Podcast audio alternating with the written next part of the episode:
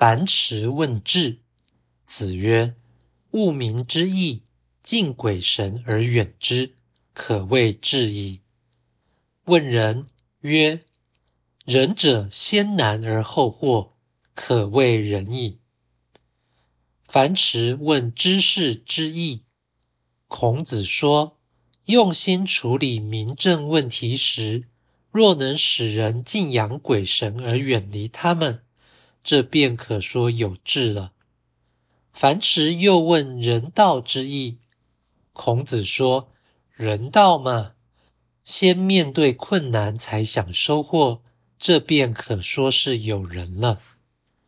道义阐释，务民之义是处理民政的精神，敬鬼神而远之是信仰神明，但不企图亲近，这不是里外不一，却是信神的正确态度，因为可亲近者必非上天。本文是孔子因材施教或举例示意的范例，不仅使人易于了解，而且使人感悟凡事皆有理，可谓善教。敬鬼神而远之一说，如今常受误解或滥用，用来当作不信神的理由，实在是叛道。此语的前文是务民之义，这已经表明下文所论是针对统治问题而发，并非全面性探讨。然其愚民政策绝非欺人做法，实属诱导之方。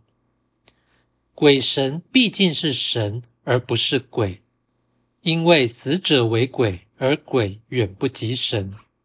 但因为凡夫不识天道，所以先贤借鬼喻神，欲使人崇道，此为良谋。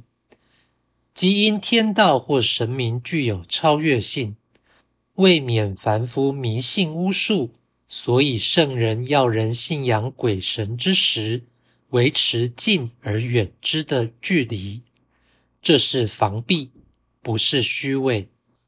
一言之，此说一方面表示超越性境界的存在，另一方面主张凡夫应当信神，但不必事神，这是主政者劝化的限制。